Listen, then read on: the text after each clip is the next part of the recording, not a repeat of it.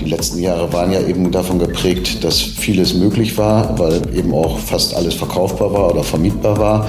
Und da müssen wir uns selbst sicherlich auch den Schuh anziehen, äh, ich und Kollegen, dass man eben vieles mitgemacht hat, was nicht ja, zwingend notwendig gewesen wäre oder was auch nicht zwingend wirtschaftlich war. Das ist ja diese Not in my backyard-Diskussion. Ich meine, wenn ich innen entwickeln muss, also das heißt ja inzwischen Innenentwicklung, früher hieß es Innenverdichtung, was die Sache mehr trifft, aber negativ besetzt ist. Aber genau so ist es ja negativ besetzt für den, der dort schon wohnt. Der dort schon wohnt, der hat kein Interesse an einer Innenverdichtung, Innenentwicklung. Das ist der Immobilieros-Podcast von Immocom. Jede Woche Helden, Geschichten und Abenteuer aus der Immobilienwelt mit Michael Rücker und Yvette Wagner.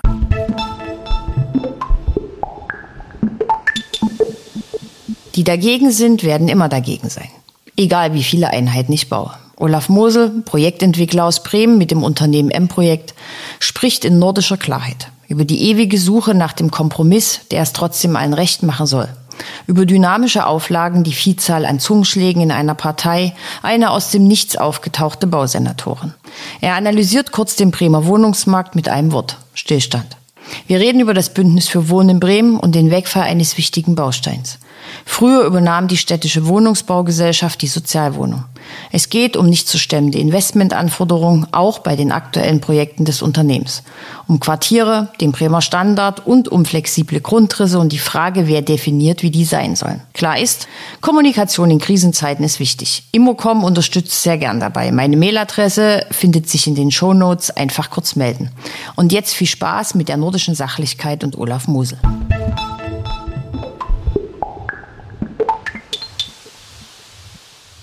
Der heutige Immobilieros-Podcast beginnt mit dem Satz, am Ende der Straße steht ein Haus am See. Das ist hier der Begrüßungsslogan.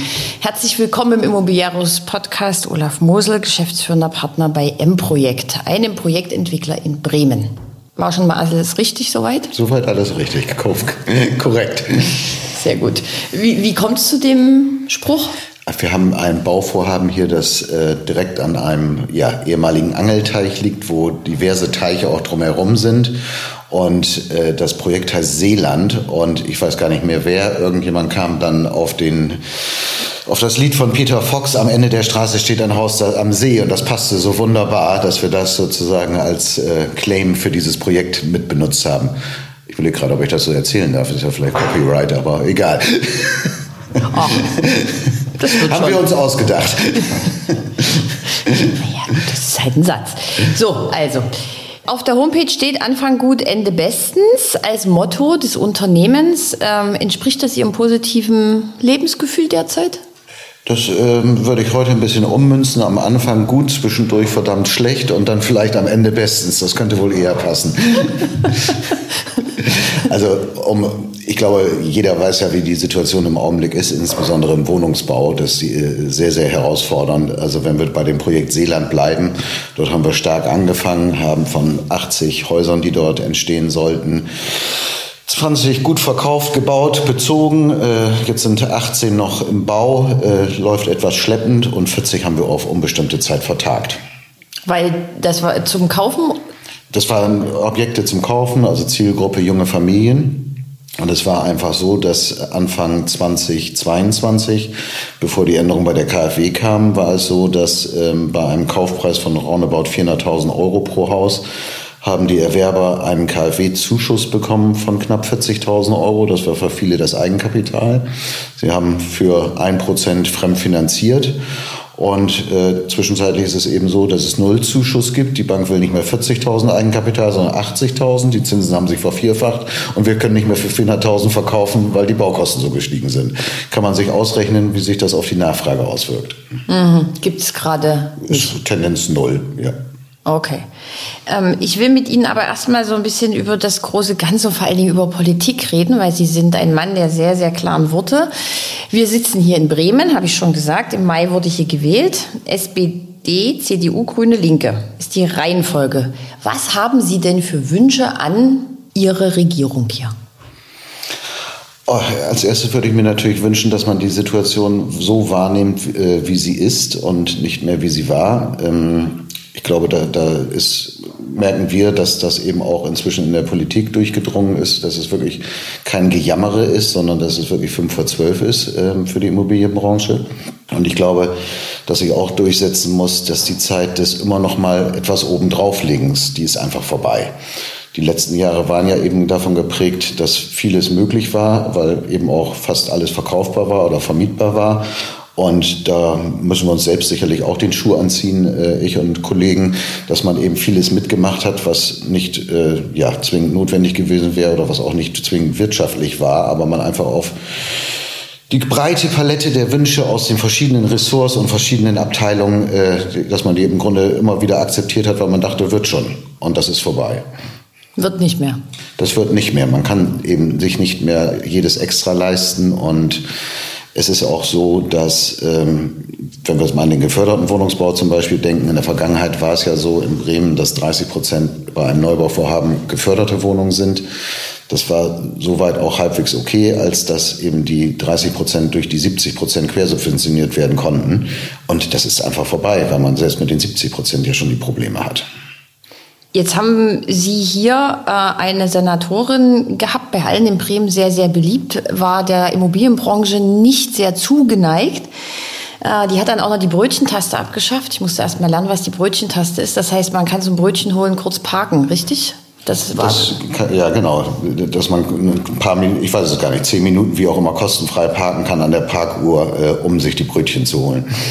Ähm, die hat sich ja jetzt sehr gegen die Immobilienbranche ähm, gesperrt. Jetzt gibt es eine neue Senatorin, die eigentlich aus äh, Kiel kommt, gelernte Sozialarbeiterin ist, Psychologie unter anderem ähm, studiert hat.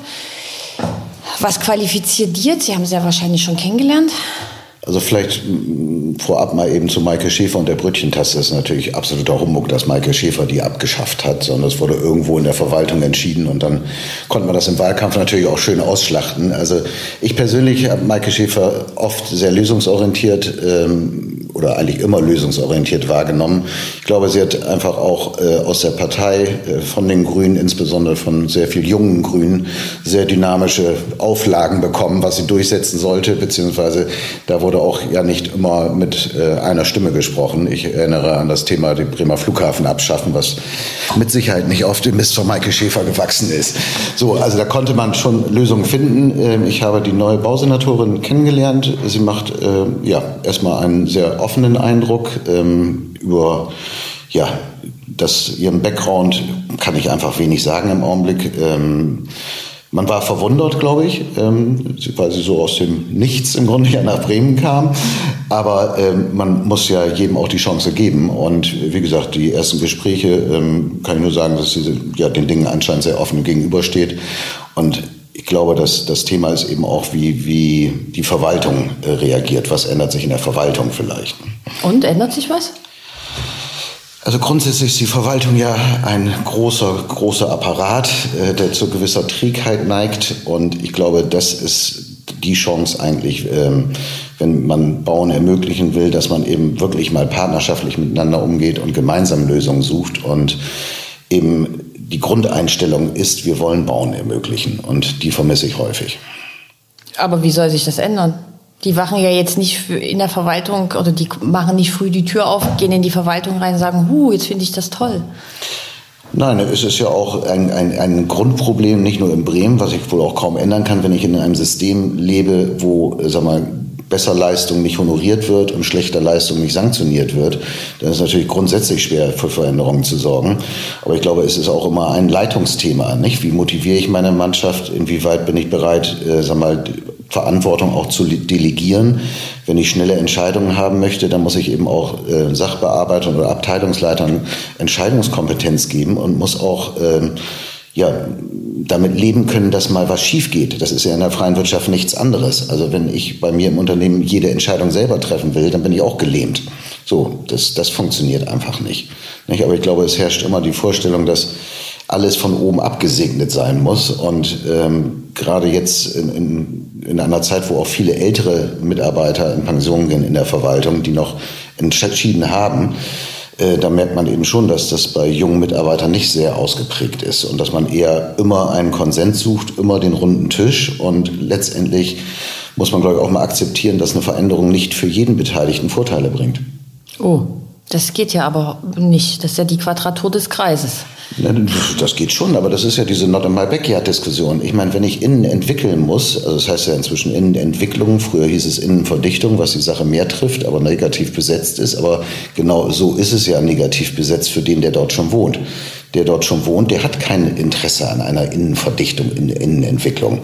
Das ist mal ein hehres Ziel der Politik. Wir wollen nicht in der Fläche versiegeln, so, sondern wir wollen innen entwickeln. Äh, das Problem ist, dass wie gesagt, gerade in besser beleumundeten Stadtteilen sofort eine Initiative gegründet wird und man eben gegen diese Veränderung ist.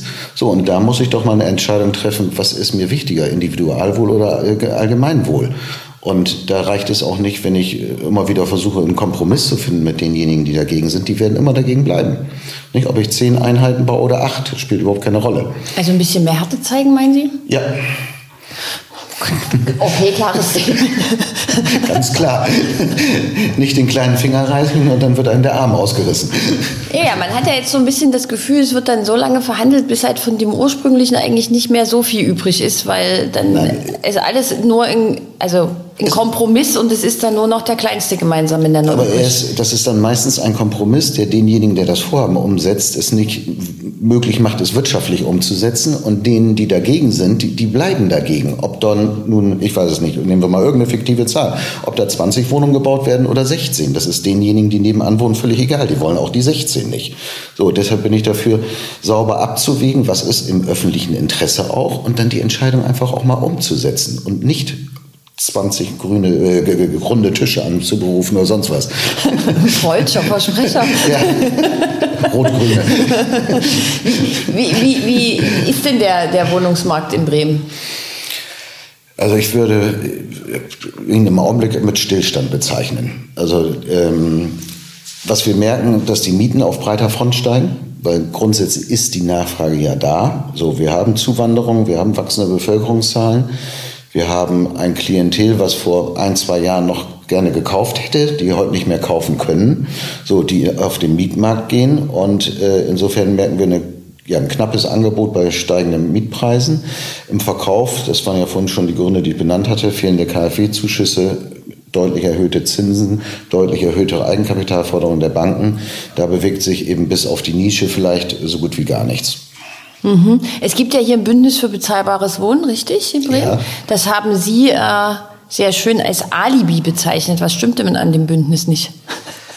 Nein, das Bündnis für Wohnen ist ja ähm, seit 2013 etabliert in Bremen. Das äh, ist ein ja, Bündnis, ist insofern oder andersrum. Das Wort Alibi habe ich benutzt in dem Zusammenhang, als dass die Wohnungswirtschaft immer beteiligt wurde, äh, aber nie gehört wurde. So, es gab Vorschläge ähm, seitens äh, der äh, Wohnungswirtschaft, was man tun könnte oder was man eben auch nicht tun sollte. Das wurde immer aufgenommen, aber im Grunde nie berücksichtigt. Und im Laufe der Jahre wurde eben die Quote von 25 Prozent auf 30 Prozent erhöht.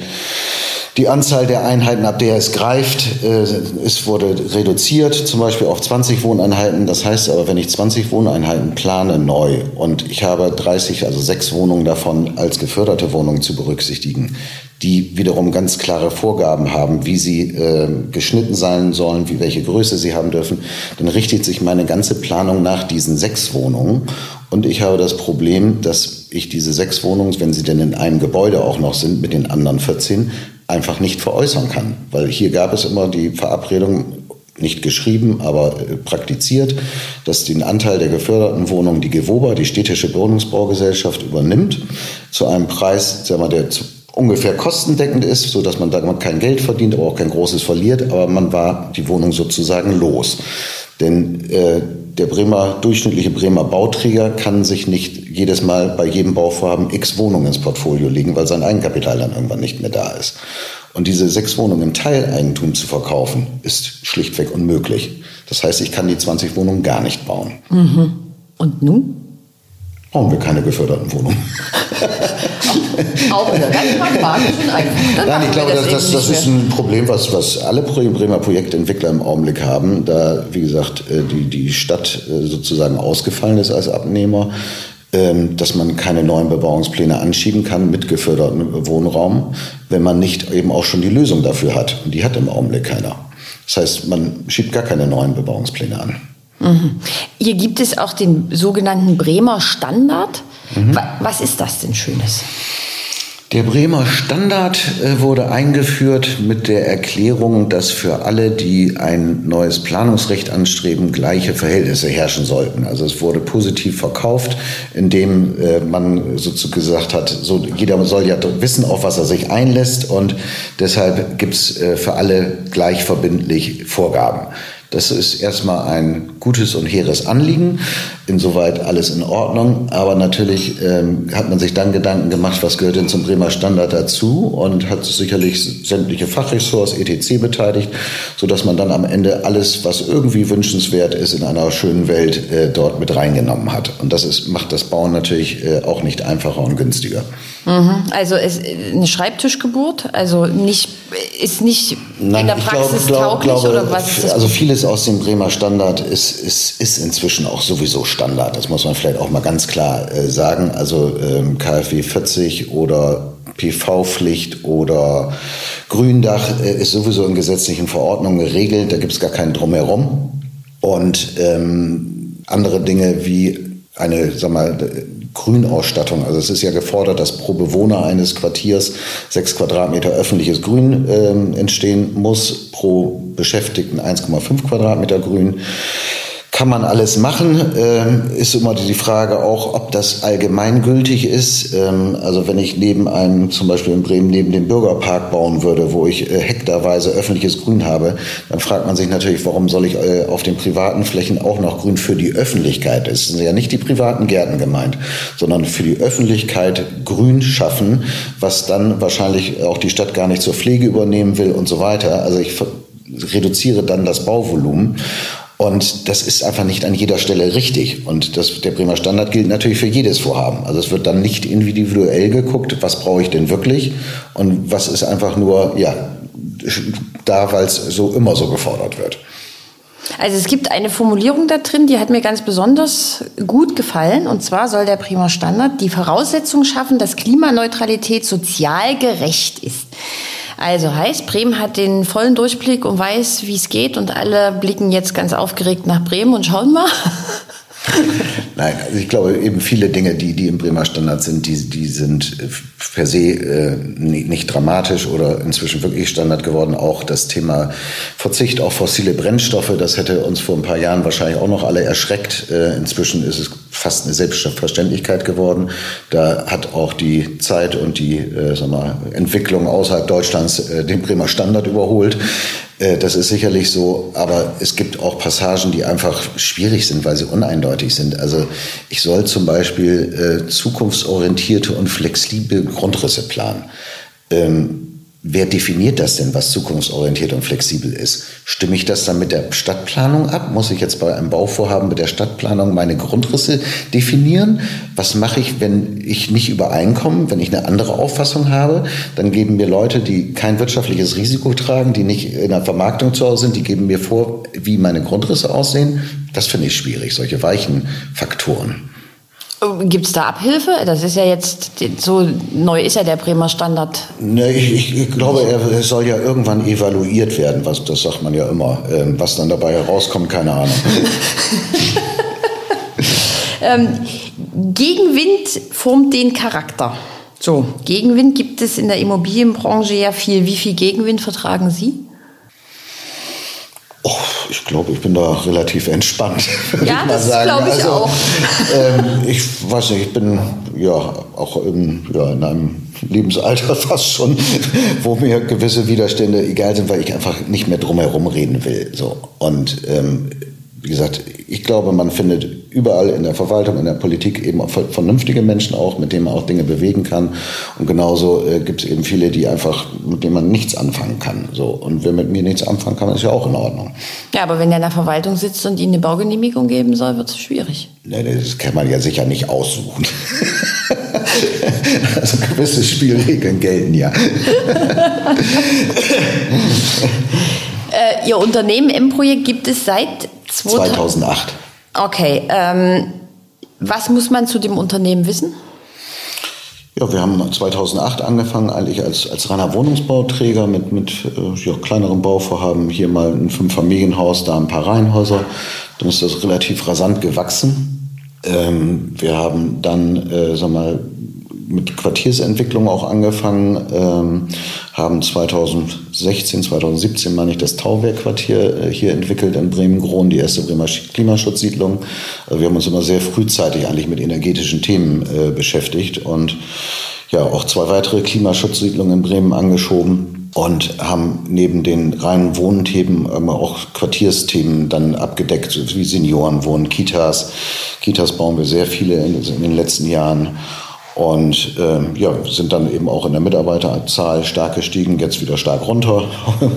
und wir, ja, überwiegend halt im Bremer Raum. Auf der Homepage gibt es äh, zwei Projekte, die mir ins Auge gefallen sind. Dillner Quartier, 64.000 Quadratmeter und Bunte Wolke, schöner Name, mhm. 21.000 Quadratmeter. Ähm, das erste ist Neubau, oder? Und das, das ja. zweite ist ein altes Betriebsgelände?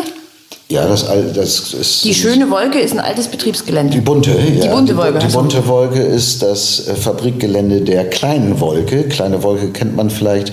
Die haben diese Badezimmervorleger, äh, Badmatten produziert. Ist Nachfolger der Bremer Tauwerkfabrik. Und die haben ihren Standort verlagert, ähm, sind ja, in ein Industriegebiet gegangen, wo sie nach heutigen Maßstäben eben äh, sich eine, eine, eine Verwaltung und Logistikstandort gebaut haben. Denn das, was wir dort erworben haben, das ist so organisch aus den 40er bis 60er Jahren durch Anbauten, Umbauten und so weiter gewachsen. Ja. Das ist ein reines Sanierungsprojekt. Okay, und, und dort entstehen Quartiere, klassischer Asset-Klassen-Mix? Ja, das, also bei der kleinen Wolke entsteht eine Seniorenwohnanlage, ähm, dort entstehen Mietwohnungen, dort entsteht eine Kita, dort entstehen frei finanzierte Wohnungen, ähm, dort entstehen äh, Baugrundstücke bauträgerfrei für junge Familien. Und das ist im Grunde Reihenhäuser, das ist der Mix. Und im Dillner Quartier ist es eigentlich ähnlich, nur in einer anderen Dimension. Dort entsteht auch eine Grundschule, die aber Bremen, die Brebau baut, äh, ein Kindergarten, eine Seniorenwohnanlage, bauträgerfreie Grundstücke und Mietwohnungen. Okay, und das soll 2024 losgehen? Das soll 2024 Beides. losgehen, wird auch 2024 losgehen. Der Bebauungsplan fürs Dillner Quartier wird im November beschlossen. Dort steht auch die Brebau in, in den Startlöchern, um mit der Grundschule, die dort dringend benötigt wird, zu beginnen und wir mit dem Kindergarten. Das Thema Einfamilienhausgrundstücke wird sich wahrscheinlich zeitlich strecken aus heutiger Sicht. Da waren wir vor zwei, drei Jahren auch euphorischer, als wir es angeschoben haben. Aber das ist einfach der Zeit geschuldet. Das wird sicherlich auch irgendwann wieder in Gang kommen. Aber das ist natürlich im Augenblick ein Produkt, was schwierig ist. Gucken Sie denn auch in den Speckgürtel von Bremen oder sind Sie wirklich so na, wir, wir, gucken auch in den Speckgürtel, aber wir haben eigentlich in den letzten Jahren immer genug Beschäftigung in Bremen gehabt, sodass wir mit unseren Kapazitäten voll ausgelastet waren. Wir haben mal vor zwei Jahren in Hamburg auch 55 Mietwohnungen gebaut. Wir haben ein Projekt in Lienthal, das ist so Speckgürtel. Wir haben in Schwannewede gebaut, das ist Speckgürtel, aber 90 Prozent unserer Vorhaben sind eigentlich in Bremen. Okay, okay. Ähm, da wollen Sie sozusagen auch nicht weg. wollen oder können wir auch nicht weg, ja. Äh, wir reden hier über welches Investmentvolumen bei Bunte Wolke und äh, Dillner Quartier? Oh, das müsst, kann ich Ihnen so spontan gar nicht sagen. Müsste ich mal überlegen. Bei der Bunten Wolke dürften das so 35 Millionen sein vielleicht in, in dem Dreh. Und beim Dillner Quartier es ist mehr in jedem Fall, aber da müsste ich wirklich, weil wir zum Beispiel für die, die, die das sind 46 Einfamilienhaus-Grundstücke, da rechnen wir ja die, die Häuser sozusagen nicht mit beim, beim Projektvolumen. Also das, das ist vielleicht in Richtung 50 Millionen. Und da haben Sie aber auch keine Angst, wenn man jetzt so die aktuelle Lage anguckt, dass es jetzt nächstes Jahr noch schlimmer ist. Sie sind da optimistisch und sagen, und vorwärts, los geht's? Nö, wir investieren das Geld ja nicht in dem Sinne. Also wir machen die Baurechtsbeschaffung oder Planungsrechtsbeschaffung jetzt ja im Vorwege, ähm, geben ja einzelne Bausteine wie die Grundschule auch ab. Ähm, es ist einfach so, dass diese Projektvolumina im Augenblick gar nicht zu stemmen wären bei den Eigenkapitalanforderungen der Banken. Mhm. Aber trotzdem geht's los. Ja, es, es geht mit einzelnen Bausteinen los und äh, es gibt aber auch keine Alternative zum Weiterentwickeln, weil die Grundstücke sind ja da und das äh, sind ja auch Vorhaben. Das ist ja so ein bisschen das Problem immer in unserer Branche, dass, äh, sag mal, vom von der Projektidee bis zur ersten Realisierung durchaus drei, vier, fünf Jahre vergehen und sich die Rahmenbedingungen in dem Zeitraum, wie man jetzt sieht, eben komplett äh, massiv ändern können. Wie, wie lange dauert es in Bremen im Schnitt, bis man eine Baugenehmigung hat? Na, die Baugenehmigung selbst würde ich mal zwischen vier Monaten bis einem Jahr ansetzen, je nach Komplexität und sicherlich auch je nachdem, wo es beantragt und wo es bearbeitet wird. Aber äh, eine, eine Bauleitplanung dauert in der Regel mindestens zwei Jahre. Oh, das geht ja aber noch, wenn wir nach Berlin schauen oder so. Ja, es geht noch schlimmer. Also das ist so. Jetzt hatte ja äh, hier die CDU eine sehr, sehr schöne Idee. Die wollte Grundstücke verschenken. Für 20 Jahre. Innerhalb von drei Jahren musste man dann aber mit dem Bau von Wohnungen anfangen und die Hälfte davon sollen, sollten Sozialwohnungen sein. Hätten Sie sich denn beschenken lassen? Ähm, glaube, selbst mit einem geschenkten Grundstück dürfte es bei den augenblicklichen Förderkonditionen schwierig sein, äh, ein Projekt mit 50 Prozent geförderten Wohnungsbau umzusetzen, weil ich dort Mieten von 6,80 Euro habe und also bei einem KfW 40 Standard und äh, selbst das, glaube ich, dann die, die Finanzierbarkeit nicht hergibt. Ist ja aber grundsätzlich ehrt das ja die CDU, dass man sich Gedanken macht, wie man das äh, äh, in, ja, anschieben kann. Gar keine Frage. Die Frage ist vielleicht grundsätzlich, warum äh, bei gefördertem Wohnraum, den ich für richtig und wichtig erachte, also eine gesellschaftliche Aufgabe, warum man die eigentlich an sag mal, die Bauherrschaft delegiert, die sag mal, das Pech haben, dass sie ein neues Baurecht brauchen, die müssen geförderten Wohnungsbau bauen. Komischerweise müssen sich die Architekten, die Verwaltung, muss sich keiner finanziell dran beteiligen, sondern es sollen ja nur die Projektentwickler und Bauträger machen, die es aber ehrlicherweise dann ja auch nicht machen, sondern weitergeben über höhere Preise an die armen 70 Prozent äh, der Kunden, die dann dort eine, eine, eine Wohnung, ein Haus kaufen und die bezahlen den geförderten Wohnungsbau am Ende, nicht der Steuerzahler. Finde ich hochgradig unsozial. Nicht? Also, das, das heißt, ja so, der Steuerzahler sollte mitzahlen oder die, die, die Kommunen sollten zahlen oder? Letztendlich eine gesellschaftliche Aufgabe ist aus meiner Sicht Aufgabe des Steuerzahlers. Also öffentliche Straßen werden ja auch durch die öffentliche Hand gebaut und nicht nur von denen, die vielleicht an der öffentlichen Straße wohnen. Äh, so und genauso zwinge ich den Friseur nicht, dass er jedem B-Scheininhaber den die Haare günstiger schneiden muss. So, das funktioniert ja nicht. Dann müsste ich vielleicht dem, sag mal, mit dem B-Schein den Friseurbesuch subventionieren. Dann wird ein Schuh draus. Ähm, die Linke möchte hier 50 Prozent des Wohnraums öffentlich oder genossenschaftlich oder gemeinnützig machen. Ich gebe immer Ihnen nur mal so die, die Vorlage. Ja, ist ja für die Linke relativ wenig. Also. ich, ich glaube, im Parteiprogramm steht ja eher enteignen. Ja, aber 50 Prozent sind ja jetzt schon mal ganz schön es ist, ist, natürlich lächerlich, wo 30 Prozent nicht funktionieren, funktionieren 50 Prozent auch nicht. Aber das ist ja eine ideologische Frage. Und das, das wird tatsächlich ja wahrscheinlich bei den Linken im, im, im Parteiprogramm stehen. Ähm, nicht? Wobei die Linken sich ja hier in der Regierung äh, sehr gut geschlagen haben, muss man dazu auch mal sagen. Und sehr eher pragmatisch mit den Themen umgehen. Okay. Dann lassen Sie uns am Ende noch einmal kurz äh, die Glaskugel nehmen, einmal kurz hin und her äh, schwenken. Wie wird es denn 2024? Ich glaube, dass sich in 2024 irgendwann der Markt ein bisschen drehen wird. Ähm, nicht, weil die Baukosten stark gesunken sind, das glaube ich nicht. Ähm, die werden sich im Rahmen halten wahrscheinlich. Die Zinsen werden tendenziell vielleicht einen Tick runtergehen. Aber ich glaube, es wird eben deutliche Förderprogramme geben, weil abzusehen ist, dass äh, zwei Dinge ja passieren. Das eine hatte ich schon beschrieben, die stark steigenden Mieten. Und wenn die Menschen keine Mietwohnung mehr bekommen, entweder gar nicht bekommen oder nicht bezahlbar bekommen, das sorgt, glaube ich, für Druck auf, von der Straße aus. Und es wäre natürlich auch fatal, wenn durch die, die vielen Aktivitäten im, im Baugeschehen einfach äh, Kapazitäten, die irgendwann notwendig sind, weg sind. Also das Thema, was man eben in der Gastronomie erlebt hat zum Beispiel, während der Pandemie, die Leute sind weg und die kommen nicht wieder. So, und wir wissen jetzt ja schon, dass wir einen hohen Fachkräftemangel haben werden in den nächsten Jahren.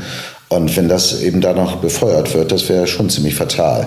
Und ich glaube schon, dass die Politik das jetzt so langsam erkennt und dass man das auch aus den Medien entnehmen kann, dass inzwischen jeder verstanden hat, wie ernst es ist. Aber das Schlüsselwort ist ja so langsam erkannt hat. Jetzt ist ja die Politik auch nicht bekannt dafür, dass die sehr schnell reagieren. Das dauert ja genauso eigentlich wie so eine Quartierentwicklung. Ja. Ewig. Ja, man kann nur weiterhin das Beste hoffen, aber man, ja, das, was, was will man machen? Also ja, so kann man es auch sehen. Ja, erschlagen darf man niemanden. Also Olaf Moos, vielen Dank für das äh, Gespräch über äh, Politik, Verwaltung und wie es weitergeht. Und bis sehr, ganz sehr bald. gerne.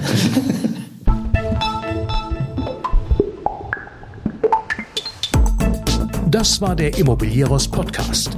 Alle Folgen finden Sie unter www.immobilieros.de und überall dort, wo man Podcasts hören kann. Aktuelle News aus der Immobilienbranche gibt es unter www.immocom.com.